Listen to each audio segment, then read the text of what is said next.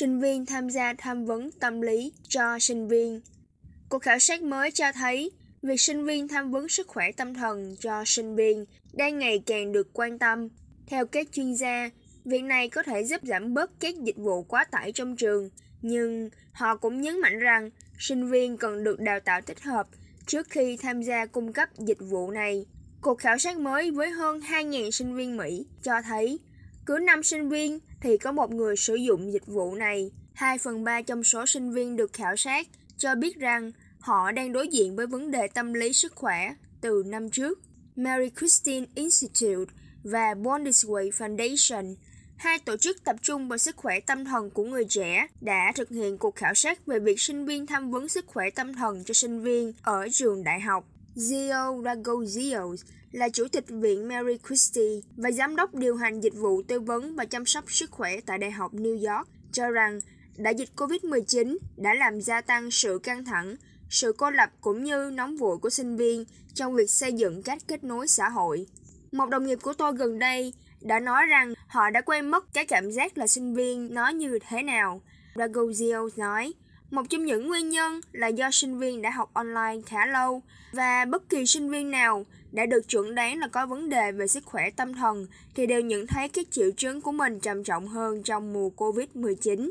Do đó, nếu bạn bị rối loạn lo âu, nó sẽ trở nên tồi tệ hơn. Nếu bạn bị trầm cảm, nó lại càng trở nên tệ hơn nữa. Trong số những sinh viên chưa từng sử dụng dịch vụ tham vấn tâm lý cho sinh viên, 62% trong số họ nói rằng họ quan tâm đến dịch vụ này. Tỷ lệ này cao hơn so với trước khi có COVID-19. 50% sinh viên được khảo sát nói rằng họ đã nghe qua và 45% cho biết họ có cung cấp dịch vụ tham vấn kiểu này. Gần một nửa số sinh viên cho biết nhiều khả năng họ sẽ tìm đến dịch vụ này do sự gián đoạn mà đại dịch gây ra. 20% trong số đó nói rằng rất nhiều khả năng, con số đó thậm chí còn cao hơn đối với một số nhóm sinh viên. 58% sinh viên da đen, 54% sinh viên gốc Latin, 61% sinh viên thuộc nhóm LGBT và 54% sinh viên thuộc thế hệ đầu tiên vào đại học trong gia đình cho biết họ có khả năng cao hơn trong việc sử dụng dịch vụ sinh viên tham vấn cho sinh viên. Sinh viên cũng sẵn sàng nhận sự tham vấn từ những người cùng trang lứa về nhiều vấn đề khác nhau. 55% bảo sẽ tham vấn về stress, 48% về sự lo lắng, 43% về vấn đề trầm cảm và 35% về việc họ cảm thấy cô đơn. Ragozio cho biết các tổ chức nên xem xét sử dụng dịch vụ sinh viên tham vấn cho sinh viên để mở rộng các dịch vụ tư vấn mà họ đang cung cấp.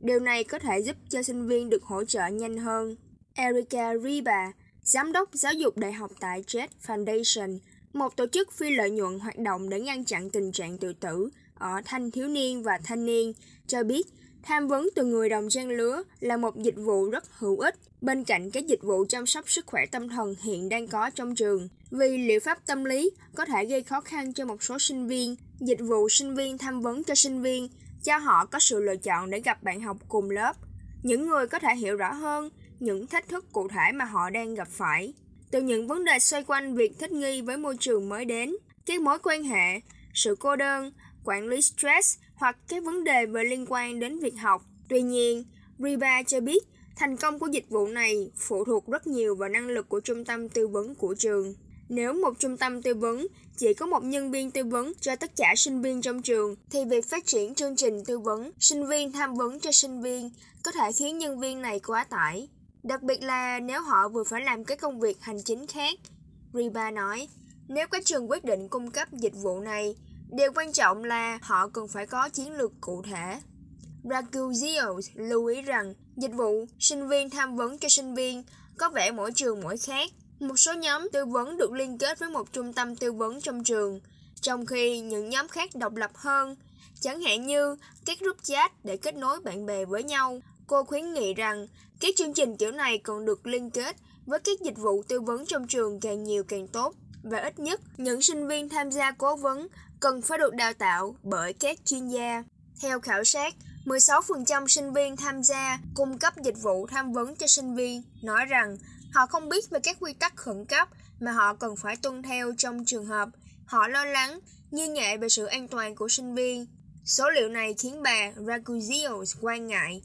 Theo bà, điều đó có nghĩa là trong một số trường hợp, đưa cho sinh viên lựa chọn phương án tham vấn với sinh viên có thể lại sinh ra nhiều việc hơn cho các chuyên viên tư vấn. Sinh viên cần được đào tạo để có thể xử lý các vấn đề của người khác mà không tạo ra ảnh hưởng xấu đến sức khỏe tâm thần của họ. Raguzio cho hay là những chuyên gia tư vấn có bằng cấp, chúng tôi được đào tạo trong nhiều năm trong môi trường học tập và môi trường chuyên nghiệp về cách chăm sóc bản thân cũng như chăm sóc người khác. Đó là một yếu tố quan trọng mà các sinh viên tham gia cung cấp dịch vụ tham vấn cho sinh viên cần phải được đào tạo. Cuộc khảo sát cho thấy 80% số sinh viên này nói rằng họ đã được đào tạo tương đối và gần một nửa cho biết họ đã được đào tạo rất nhiều.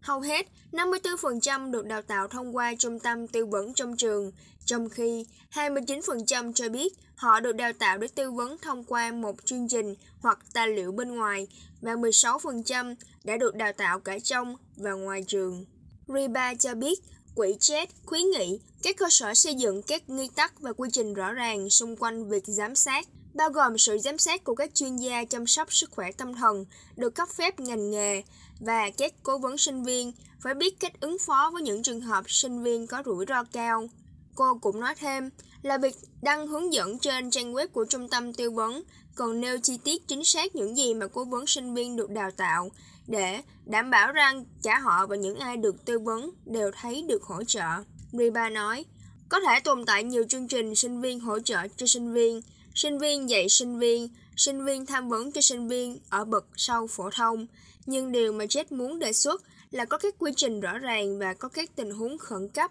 hoặc đe dọa tính mạng.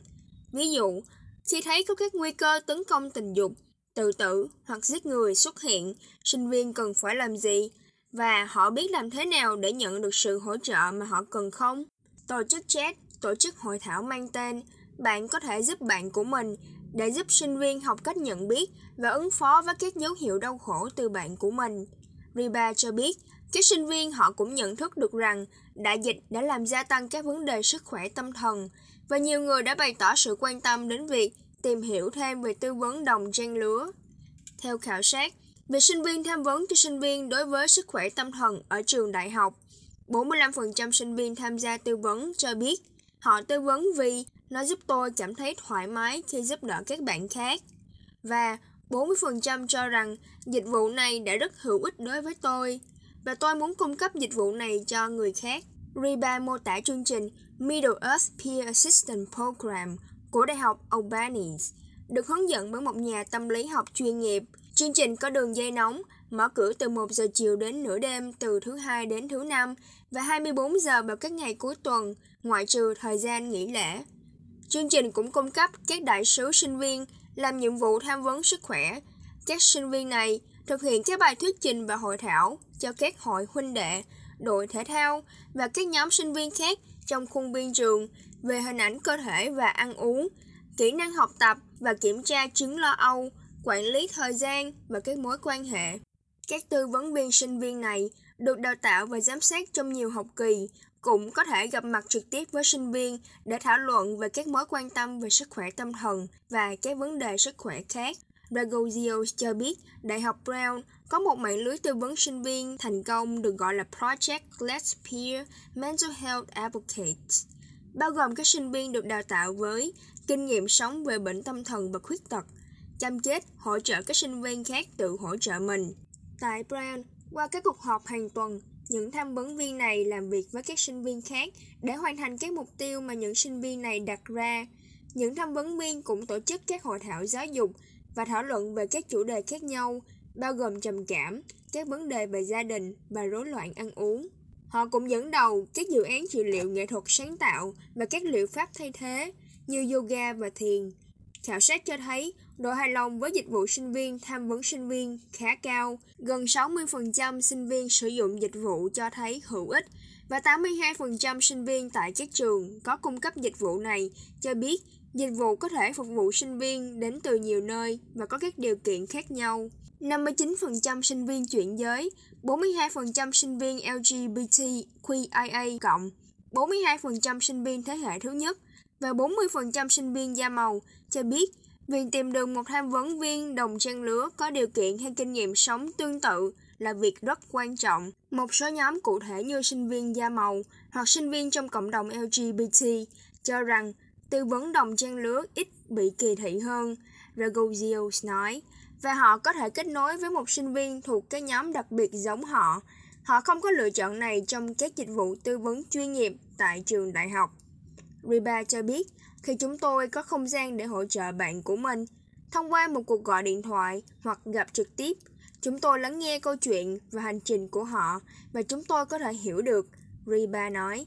Điều đó tạo ra sự cởi mở hơn, kết nối nhiều hơn, hiểu biết hơn và sau đó, quá trình được lắng nghe và việc lắng nghe sẽ giúp mối quan hệ giữa hai người đồng trang lứa được gắn bó hơn.